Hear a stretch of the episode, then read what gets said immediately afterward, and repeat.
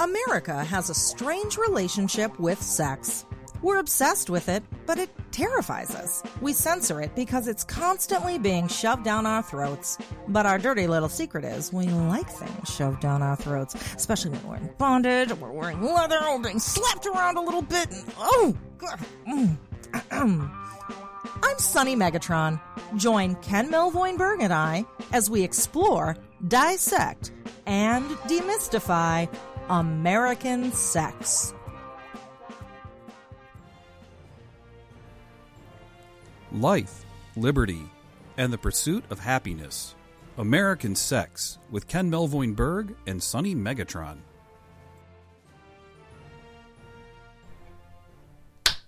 I'm clapping. This is my song of the podcast. Yeah, songs with clapping and podcast sex songs. what are, this is like, do you remember Ken being a child of the 80s? Don't you stop. No, do you remember being a child of the 80s? I don't know if this was maybe a girl thing. If you did this with your guy friends, we would get uh, cassette Does this have tape. to do with watermelons? no, no, no. but I did do this with Debbie. You get a cassette tape and you just record silly things and like make your own radio shows on cassette tape. yeah, we did do that.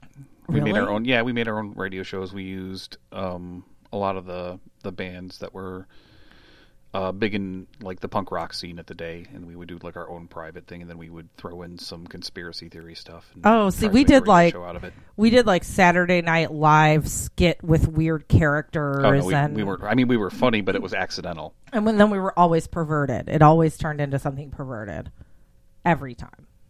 That's awesome. Yes, I know it's awesome. So Ken, it's been a whole Yes, Sunny. It's been a whole entire week. What have you been up to, and what do you have planned?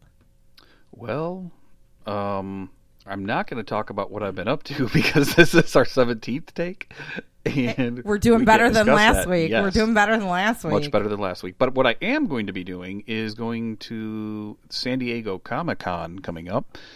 Um, and I'm going to be there next week, so it'll be over with by the time this airs. Right. It'll be in the past. It'll be Yeah. like in your DeLorean time machine three weeks We ago by the time backwards, this airs. and yeah. I am I'm going there to assist with a panel uh, about the last movie I did, Diminuendo, uh, which was written by the amazing Sarah Goldberger and Bryn Pryor, and it was starring Chloe Dykstra and the late great Richard Hatch, who just passed away not too long ago. He was an amazing actor, uh, somebody that I'm proud that I could call friend. Uh, and really got to know him towards uh, the end. And just just so people out there know, you're not talking about the Richard Hatch from Survivor. Which Richard Correct. Hatch are you talking about? How do we know him? Uh, he was in the original Battlestar Galactica, and he played Tom Zarek in the second Battlestar Galactica. He had written games. He had done other books and movies. Um, he was just an amazing uh, actor who trained a lot of other actors, and that was like one of his great gifts is training other people to be as good as he was. And um, we worked with him, uh, and he like loved this movie, saw it, and it was actually written for him. Uh, also in the movie are Gigi Edgley, who will be signing autographs at Comic Con, and Walter Koenig, who played uh, Chekov in the original Star Trek. And I'm probably going to be there uh, assisting Walter most of the time. He's an amazing guy and really fun to hang out with. Cool. And I'll be home with the children yes, you'll be home with the children. editing podcasts. Ooh, I and I'll live be hanging out with Chekov. I live such a glamorous life. Well, give Chekov my love. I will. So this is episode two, Ken. This is episode two. two whole episodes. And I, I like this, the way our podcast is unfolding, because the first episode, people got to know us a bit. We're kind of laying a foundation, you know, talking about sex positive stuff. And maybe, maybe some of the people listening haven't heard about some of the stuff that we're going to talk about. So, and then I'm thinking, what, maybe five or six podcasts, and we'll really like unleash the freaky stuff like cake farts and abductions. And what do you think? You know what? I think that freaky stuff is going to be subjective because we are actually going to get into some stuff today that is at least not uh, techniques that aren't as well known, and it's sexual techniques for people with prostates. Ooh, ooh. We're also going to have a, a little. We're going to talk about vaginas for a Oh, minute. yeah, yeah, For a yeah, minute. true. Yeah, we're gonna, we're talking about all the genitals, which is kind of awesome.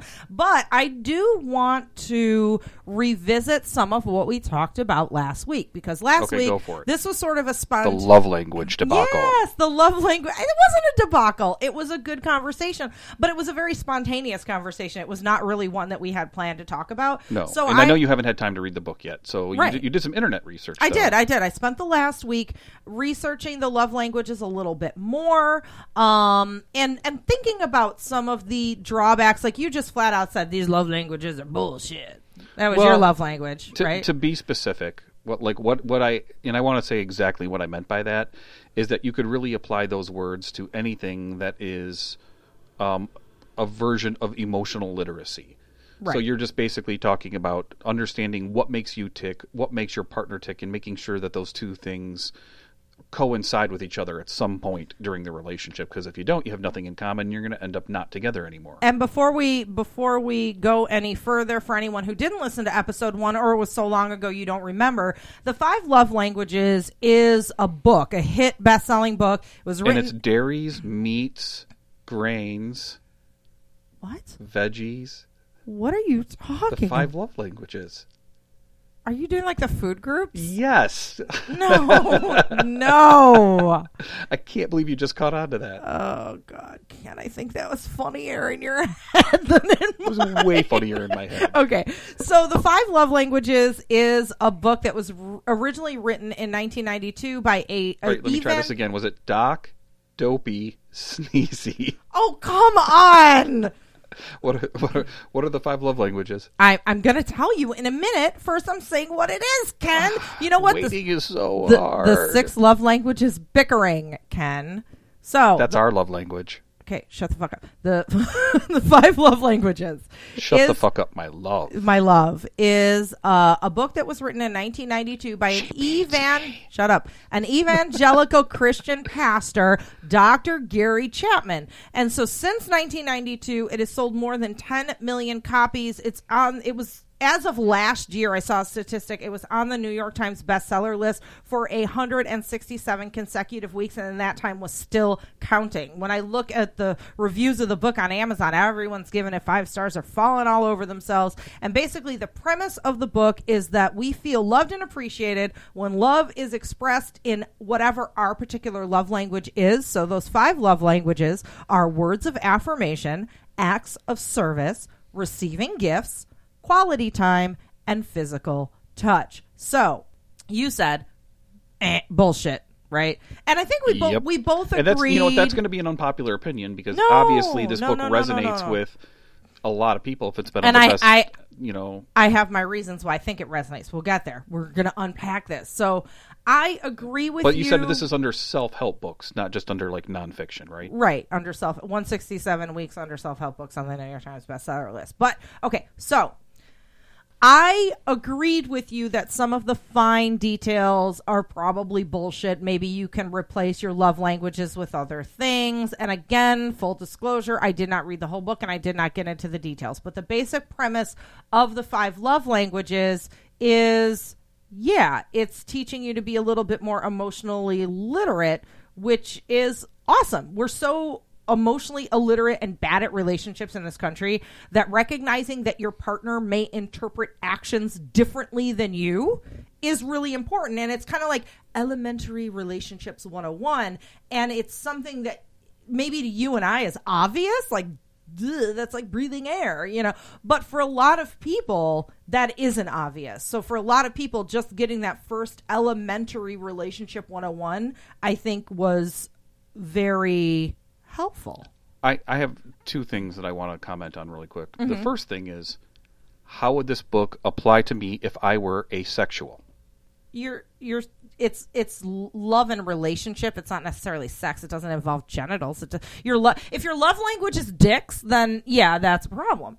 But or sexual, but I mean, you're Do you, uh, do you think that asexual people have maybe separate concerns that this would or would not cover? no, Okay. no, and I mean, Are are we, you know, words of affirmation, acts of service, receiving gifts, quality time, as long as they are I mean, if they're asexual people that are not in relationships and not romantic and they are aromantic, well then they may not have another partner, so of course that doesn't apply. But if they are asexual but they still have a partner or even friendships, like this I think can apply to friendships, just the fact of knowing that hey, you and I see the world differently. So if I do something, I shouldn't assume it means XYZ to you. I should communicate. I think that applies See, I think in that's. I just wanted to open up the dialogue. I wanted to open up the dialogue about that, just because I think that's something that you know the aces oftentimes get left out of a lot of conversations, Oh, I agree. and I want to make sure that they know that we are out there and listening for them. Uh, Mm-hmm. Well, so, I so did- I, had, I had two oh. things that I wanted to ask. That Yeah. was one. Okay. Second thing is, I challenge you to let's like we talked earlier that like this was going to be the last time we talked about the goddamn love languages, but I have changed my mind, and I think that we should both read the book and then come back and let's do a review of what we actually read when we read the book completely from cover to cover as opposed to what we think the book is about. I will agree. I will agree with that. I, I, I will do it. I did, however, before because I'm to do my research before I read this book. I'll read it. Uh, did a little bit of research on the criticisms, and I thought some of the criticisms that came up were really valid when it comes to the whole premise of the five love languages and the, the premise of the book. One of them was there were some studies that were done, one study in particular that um, had couples sit down and fill out questionnaires, kind of like the dating game. Like, you know, is your partner's favorite color, da, da, da, or whatever it is.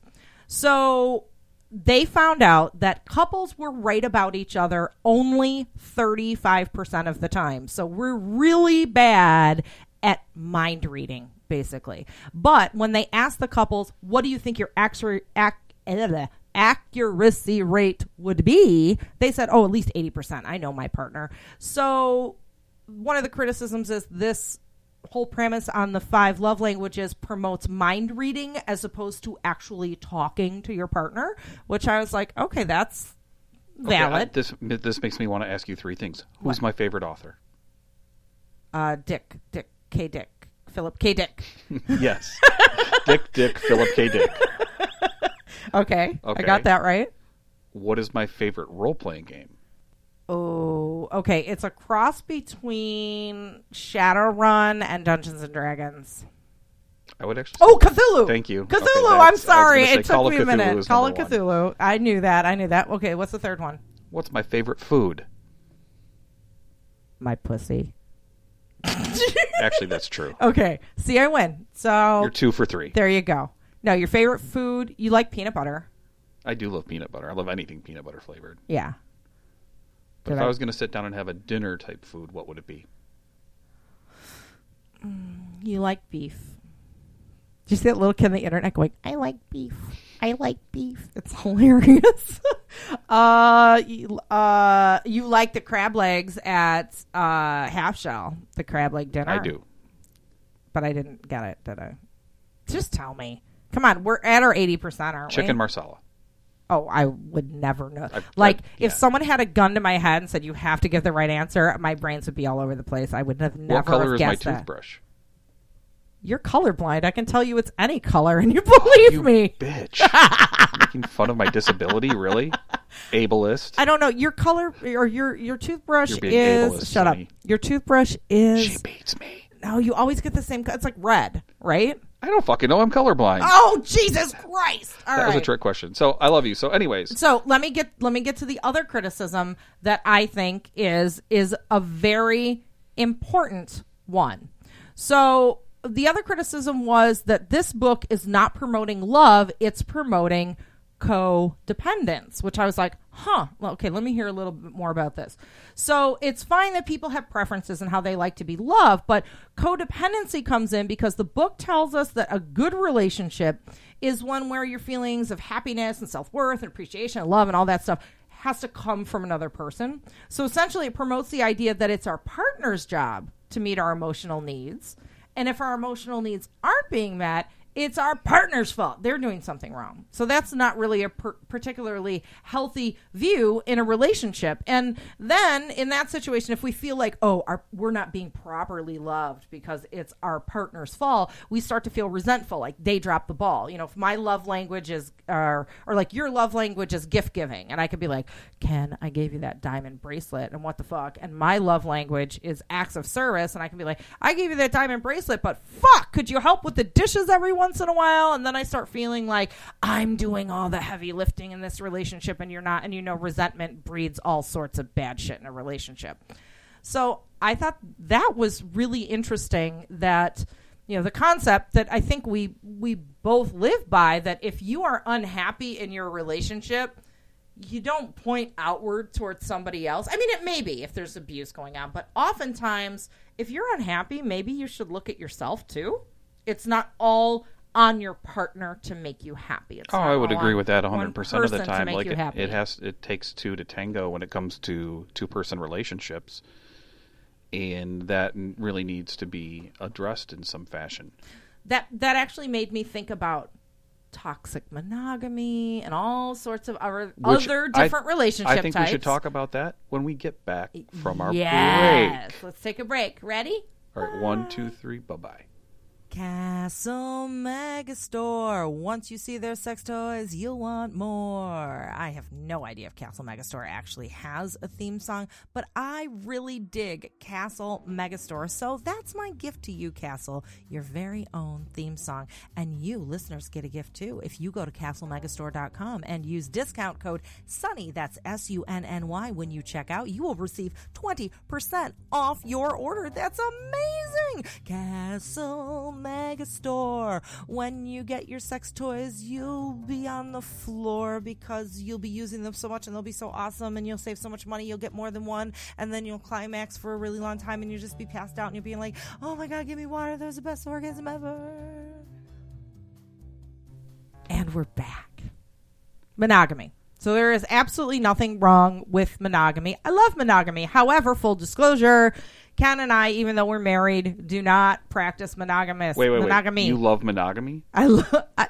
No, I. That's what you said. okay, I love monogamy for like other mon- people. for other people. Yes, right. thank you. I I like the concept of monogamy for people that it's suitable for. A lot of people who are non-monogamous have this elitist attitude where you're not evolved if you're monogamous and you're you know like a basic bitch when it comes to relationships if you're monogamous i think that's bullshit i think different boats float different floats or whatever the fuck the expression is I have no idea what expression different that is. strokes are on different boats i don't know Different strokes for different folks. Yes. Or whatever floats your boat while you're getting a stroke.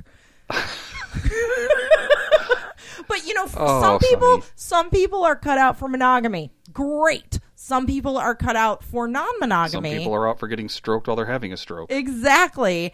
And that's cool as long as you figure out which one you are, you explore your options, you figure out what's suitable for you, and you find a partner that has the same ideals for you. That's great. And I just kind of went off on a tangent because, um, yes, I like monogamy. Is that clear?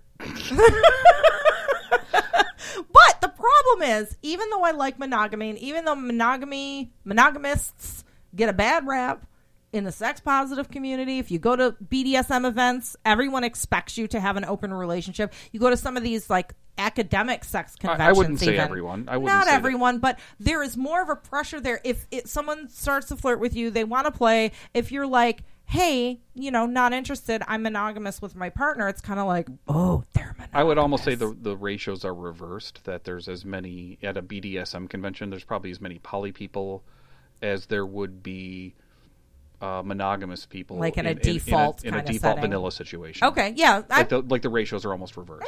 I, I agree with that. Um, but even though I support whatever floats whoever's boat, go do what you're gonna do as long as you have explored your options and you're not feeling forced into something that doesn't suit you.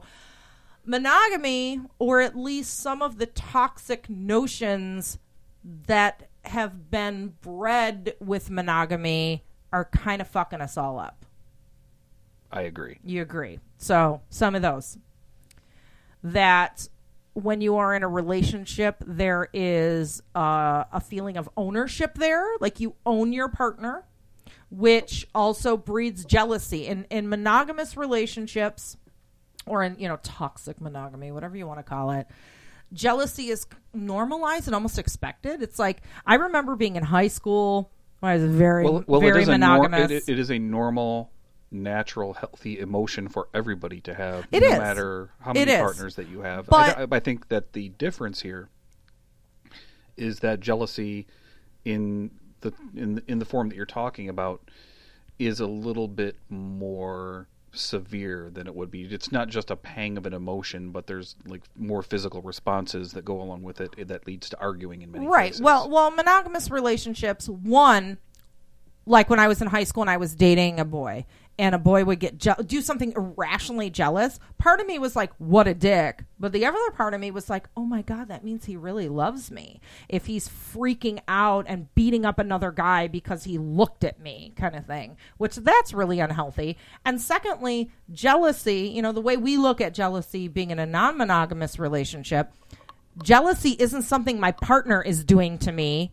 I am jealous for a reason that I need to look inside myself for. Maybe I am feeling insecure with our relationship. You know what we should talk about for just a second, and I know like you could probably make a whole episode of this, but I want to talk about what we that are in open relationships have that's called compersion. Can you explain compersion, Sunny? Yes, compersion is an emotion that is the opposite of jealousy. And jealousy really isn't an emotion in and of itself. It's really anger or insecurity or, you know, being scared, that sort of thing kind of wrapped up in a ball of emotions that we call the jealousy. Compersion is the opposite of that. So when I know that you are, let's say, going out on a date or seeing somebody else or having sexy time or whatever it is, instead of me looking at you going, was that person got that I don't have that has, you know, she's got my husband right now, blah, blah, blah, blah, blah. I feel happy. That's compersion. When I look at you and I'm like, look at him. He's having a great time and he's happy. And that makes me feel warm and fuzzy and happy. That feeling is compersion.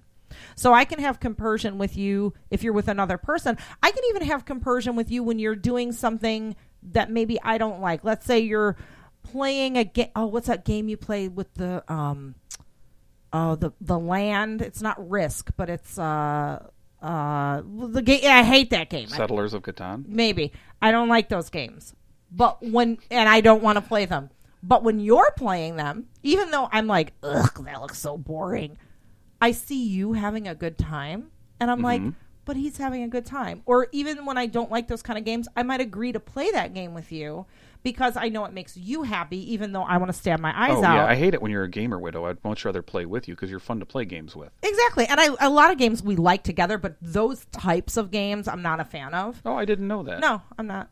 But I do it. I do it because like I the love you. resource counting games, that kind of thing. But Yeah. you like fun games. Yeah, I don't like Cards like Against I- Humanity. I don't like I'm conquering land and I'm an army and I'm getting your territory. Like that's boring as fuck to me. But when I see you play it, whether I'm doing it with you or you're doing it with somebody else, I'm happy that you're happy. So it's kind of like gamer compersion. that's uh, that's actually a really good way to put it. Oh. It makes me understand that a little bit better, and I think that it makes other folks uh, take a look at what we have. You know, and conversely to that, though, in the way that we're not open, I don't think either of us want like a boyfriend or girlfriend or somebody that's an emotional attachment.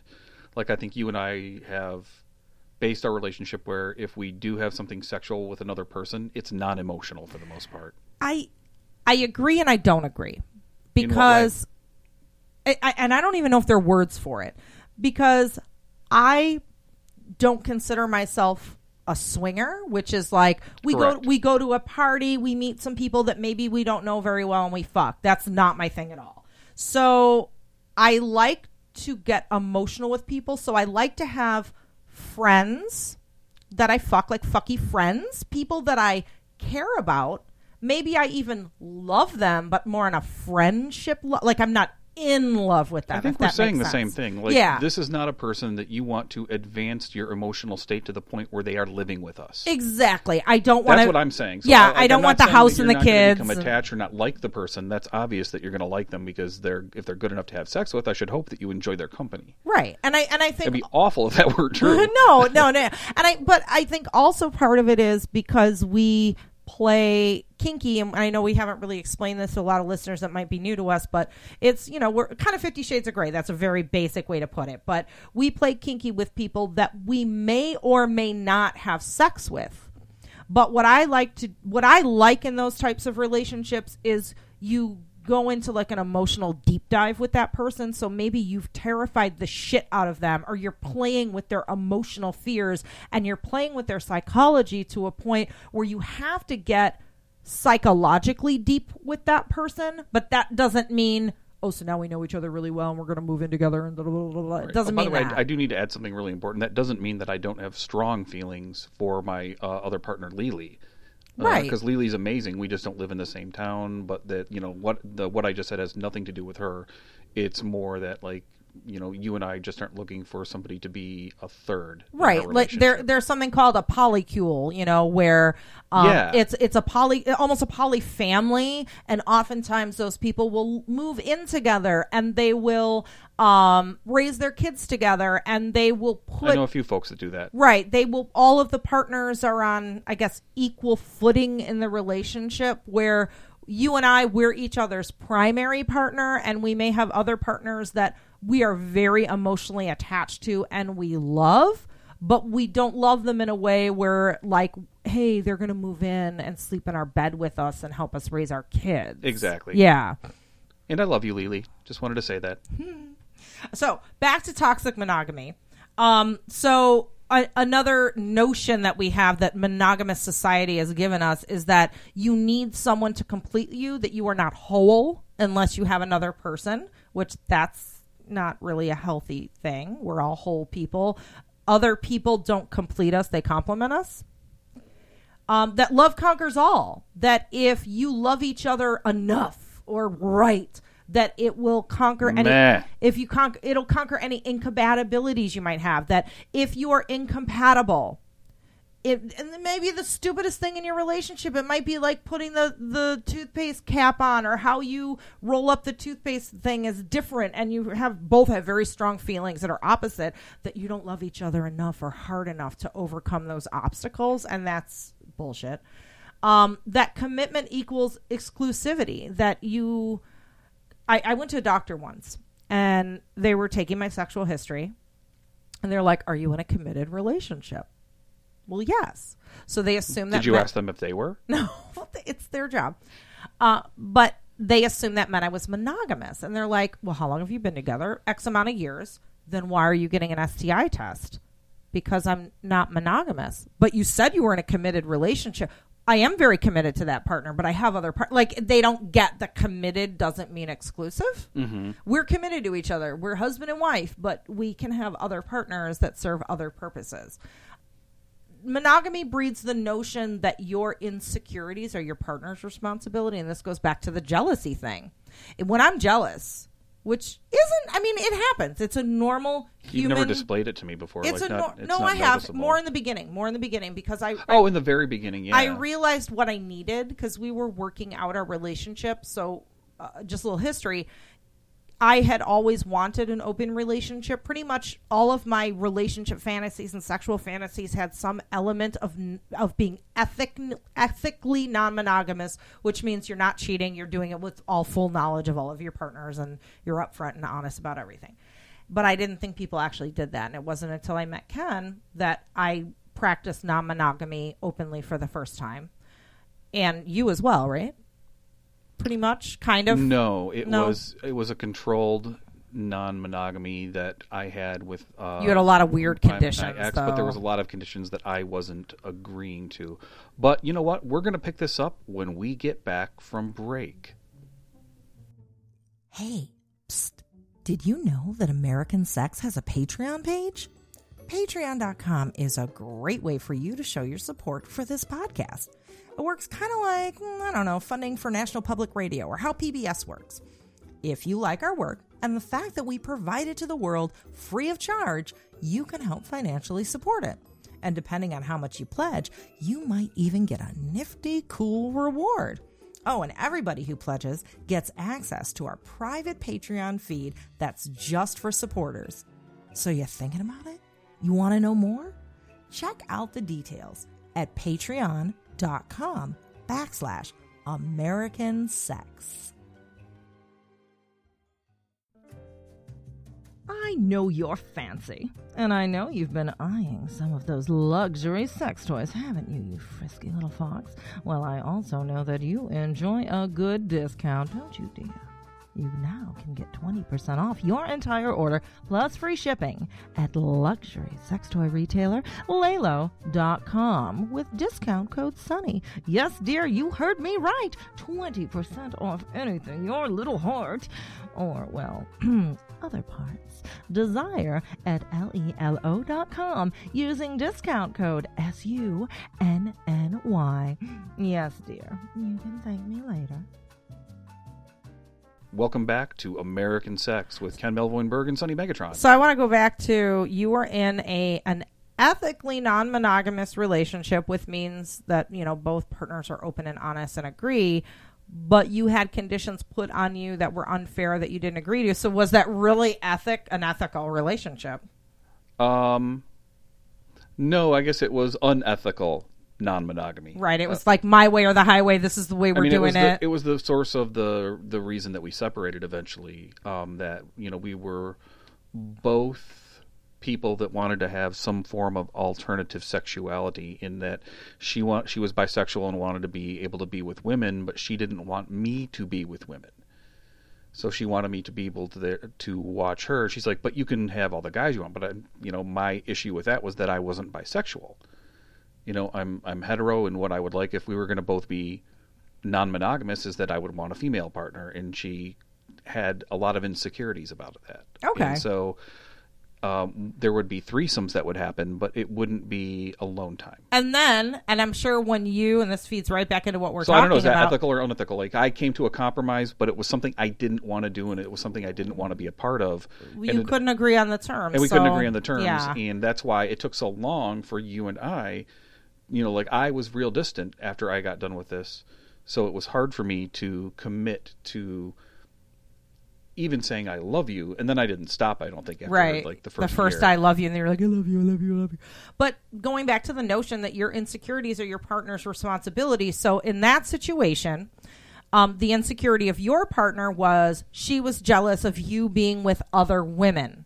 Yes. So instead of saying, but we've agreed to be open, so that's some shit I got to work on myself.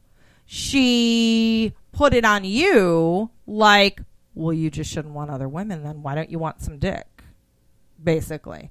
So she was making her insecurities your problem instead of turning inward and working on her own shit.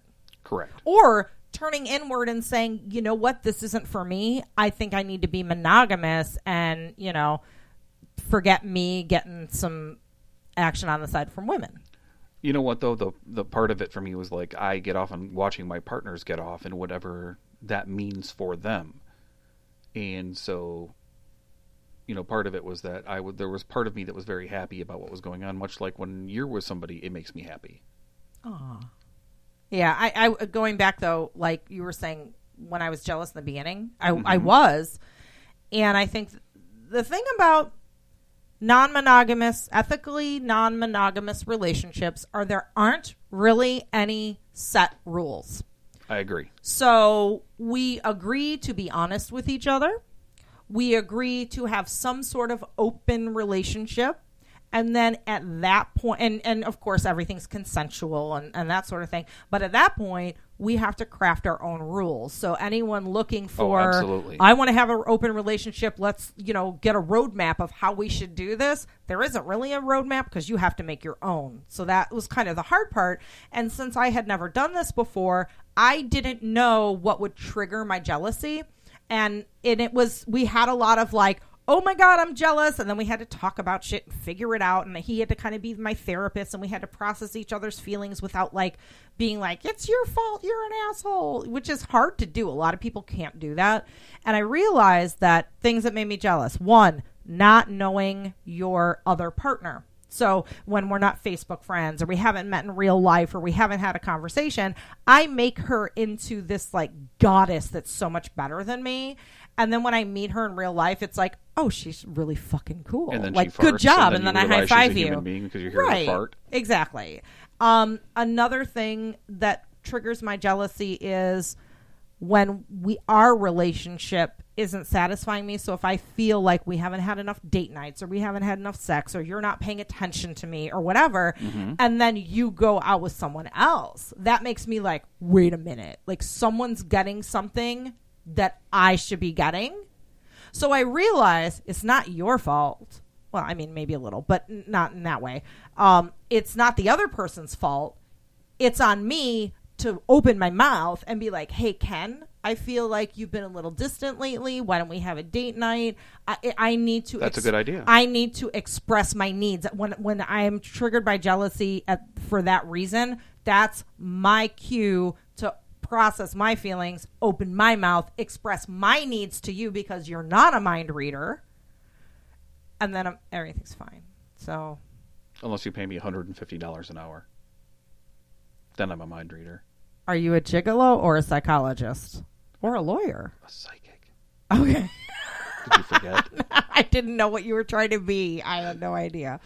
So, not dissing monogamy. Again, I there are a lot of people that are monogamous and I'm I support you. I think it's awesome. I will have your back at sex conventions and kink clubs when people are kind of like giving you the cold shoulder. However, the culture of monogamy, our American culture, has bred a lot of these unhealthy ideas that we just talked about. So, when it comes to non-monogamy, so we've we've described ourselves as ethically non-monogamous or open. I think are the two terms that we use for ourselves. or monopoly.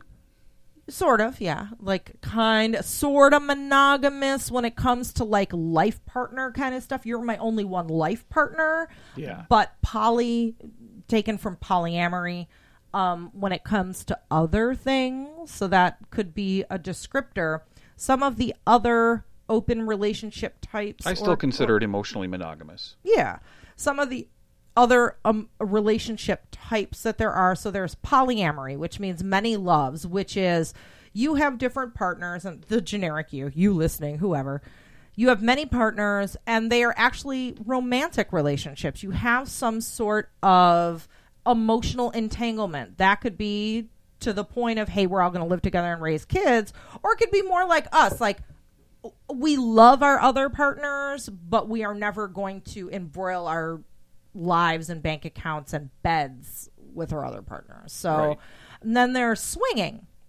Swinging You're on the, the, only. Per- this is what our relationship is. You're the only person that I'm fucking that I'm going to pay a cable bill with. ooh yeah, we're gonna get fucked by Comcast together. It's a threesome. Oh Mm. yeah, baby. So there's a, there's also swinging, which that might have been a swinging scenario because I don't really love Comcast. I have no emotional attachment to Comcast.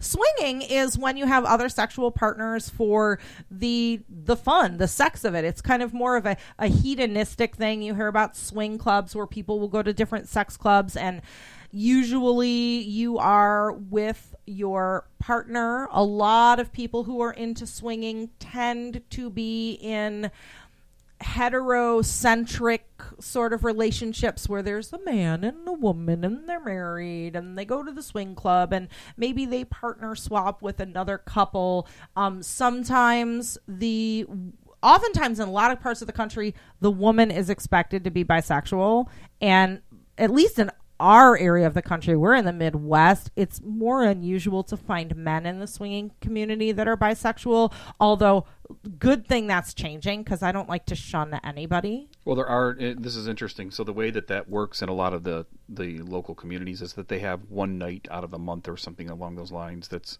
particularly for bisexual men at the swing clubs. Uh, what's not the same about it is that bisexual men are welcome to be bisexual at every single event. In some swing clubs, they are. So yeah, there's there's many different kinds of open relationships and again, it's kind of the same thing. Like you pick the label that fits you. For us, it's ethical non-monogamy.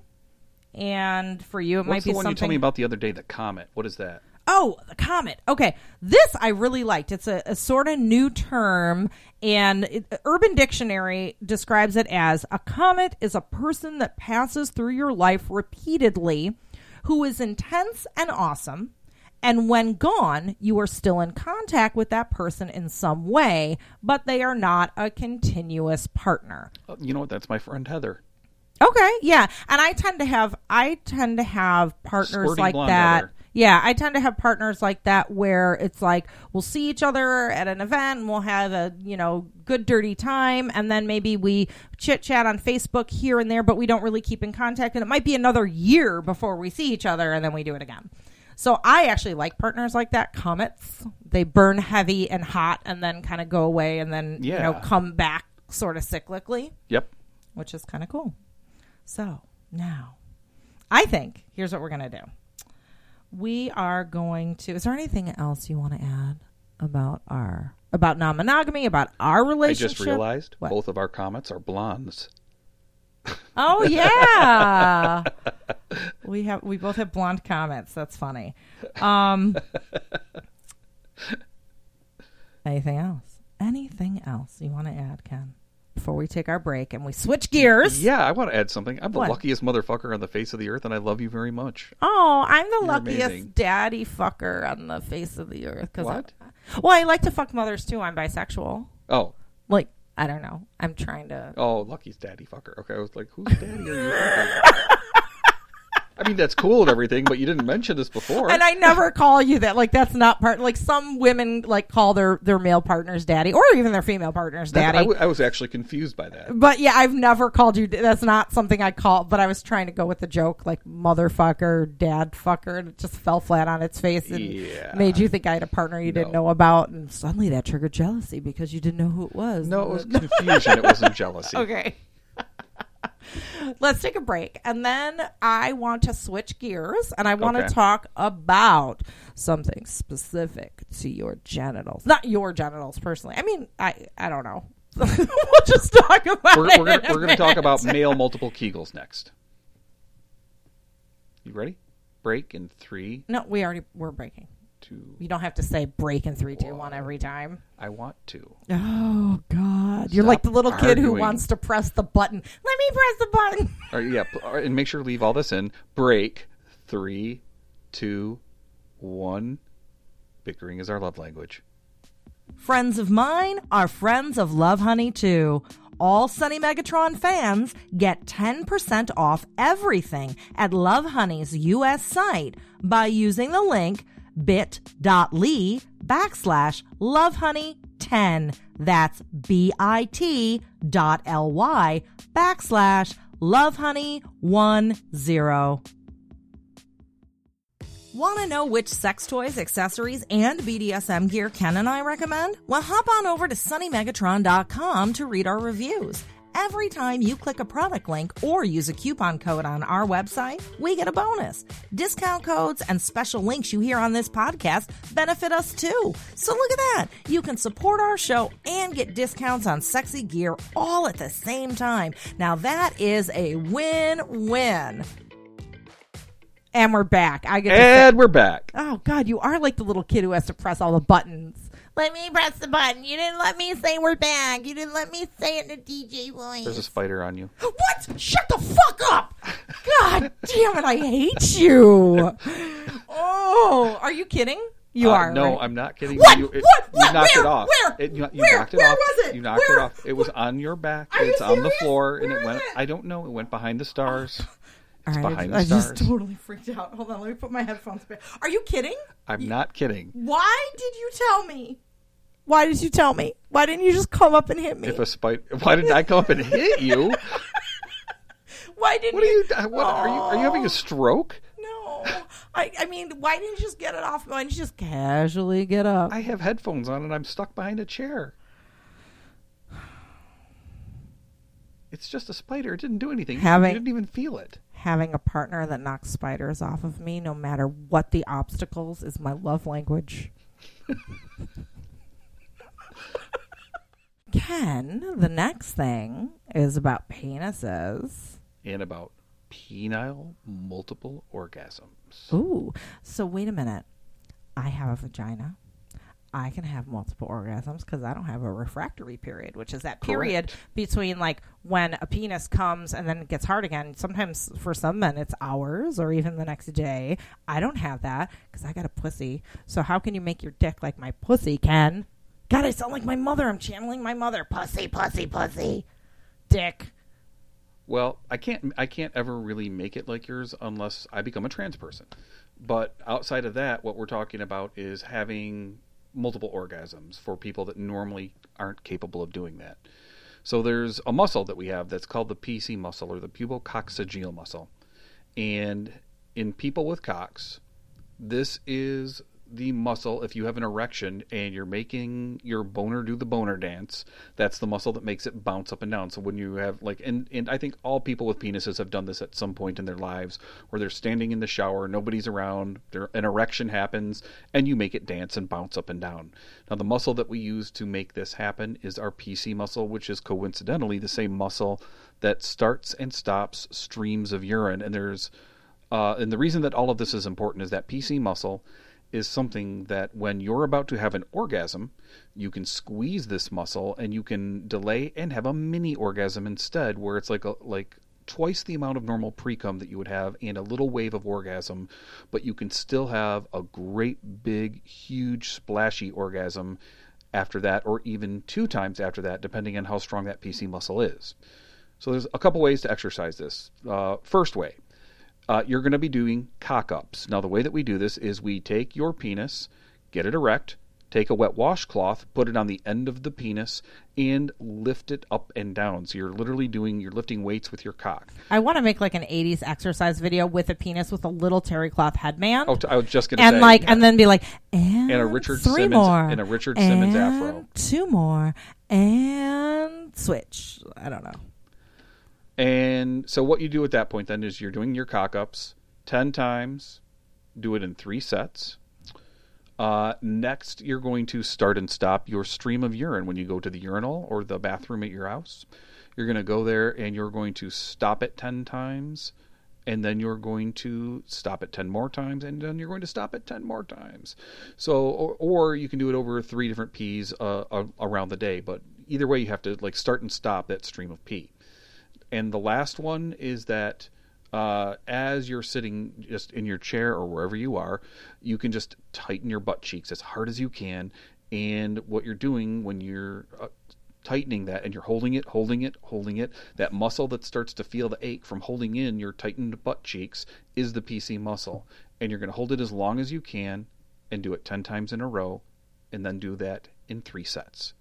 So everything is in three sets and 10 reps. So again, it is the cock ups with the wet washcloth. It is starting and stopping your stream of urine. And then the last one is tightening the butt cheeks and holding it.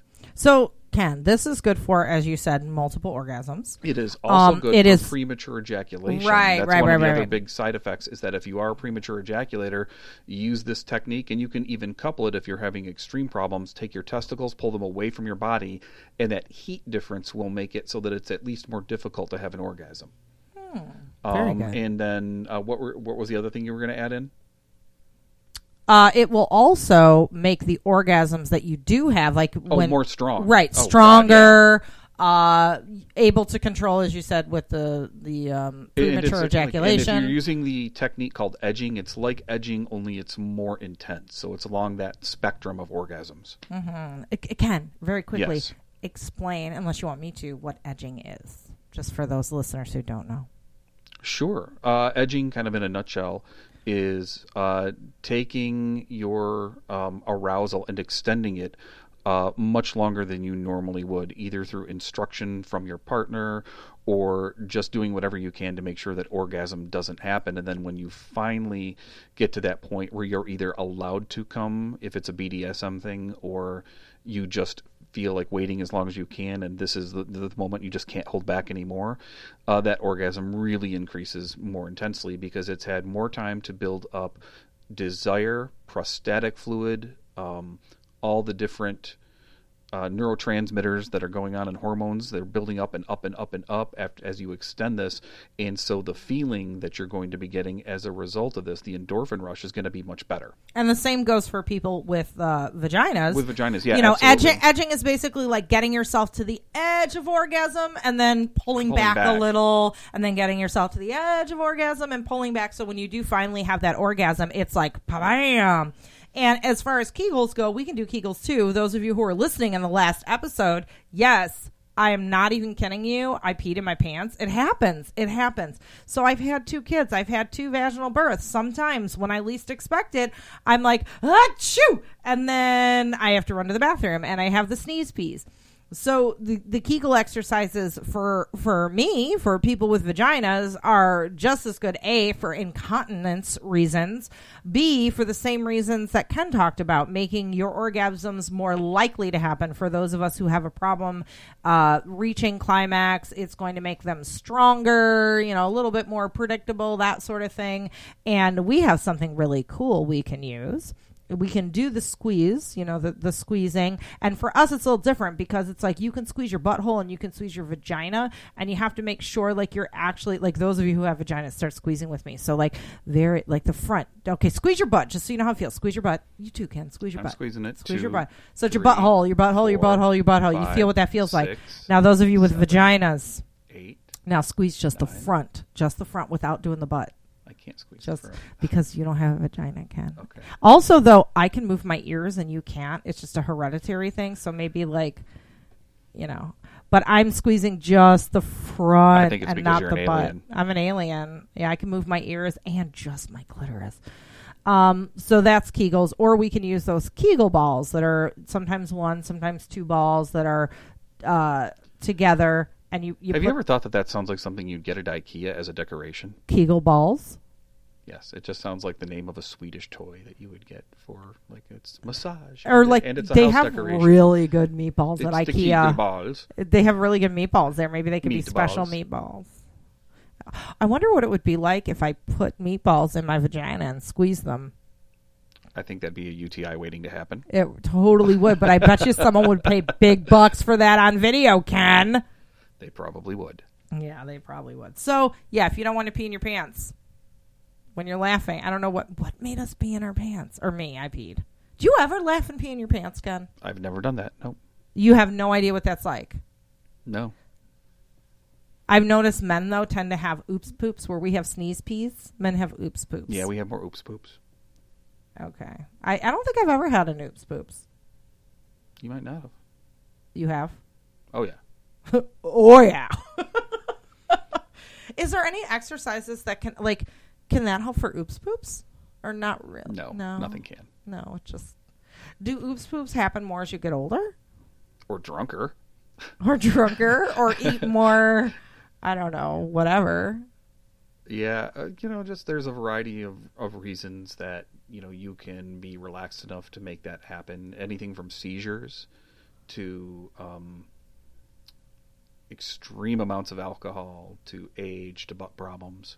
To that sugar free ice cream. That's what did it to me. Oh my god. It was the sugar-free ice cream, and it made me have Holy to shit moly. something fierce, and I couldn't make it all the way. like the do you remember on Amazon they had the sugar that was a free shitty day. Ah, they had the sugar-free gummy bears on Amazon, and people were Oh. talking about like the lava mountain poops that they were having Oh, because, yeah. th- yeah, go look up sugar-free gummy bears on Amazon if you have not. It's it's a real treat. Apparently uh, one of the things that Amazon just did, and I haven't uh, seen this myself yet, but they have uh, some celebrity readers doing vocals of the funniest reviews on Amazon. Really? Yeah, and I'm wondering if like that, that like that cool three uh, three toed sloth shirt that you're the th- the three sloths howling at the moon shirt that you got me. Oh, me on there, yeah. those those reviews were hilarious. Those are really good. Those are really good. I would like to hear who was it that did Fifty Shades of Grey? Gilbert Gottfried, and then her vagina. Like I would like to hear Gilbert Gottfried reading. Uh, I just looked at reviews for a 55 gallon drum of lube, that was on sale half price for for Prime Day yesterday. Well, and now you know, like it's a month from now, but when we're recording, it was yesterday, and it's normally like $3,000 for this 55 gallon drum of lube, which we saw on our show, first episode of Sex with Sunny Megatron. We were at kink.com Yep. and they had big, Multiple. big drums of lube, Oh, lube. in the hallway and shit with a big pump on it. So it's three thousand dollars, but on Amazon Prime Day you could get the lube for like fifteen hundred, which isn't bad for fifty five gallons of lube. And the fucking reviews were hilarious. There was one review going, I had my kid's birthday party and we live on a big hill and I wanted to have a slip and slide, but you know, I've had problems before with water in the slip and slide. So he's like, So I got this this thing of lube thinking it would be perfect for my kid's birthday party, slip and slide. And then it turned into some like circus murder scene where the kids were sliding all over the neighborhood and like crashing. it was really funny. Um so nothing says funny like dead kids. yeah. So I don't know. Like this started out really educational. Like we're going to talk about non-monogamy, and then we ended up with shit and dead children. How did this happen, Ken? I don't know, but I can't think of a better place to end our podcast. So, everybody, I wanted to thank you again for listening to Ken and Sunny on American Sex. Sunny, do you have any last moments for us? um, just we'll see you next week, and goodbye. And you're going to hear a thing in a minute. Stick around, keep hearing because you're going to hear a thing that tells you how to get in touch with us. And I want to hear what you want to hear in our podcast. So get in touch. Okay. Bye. Bye.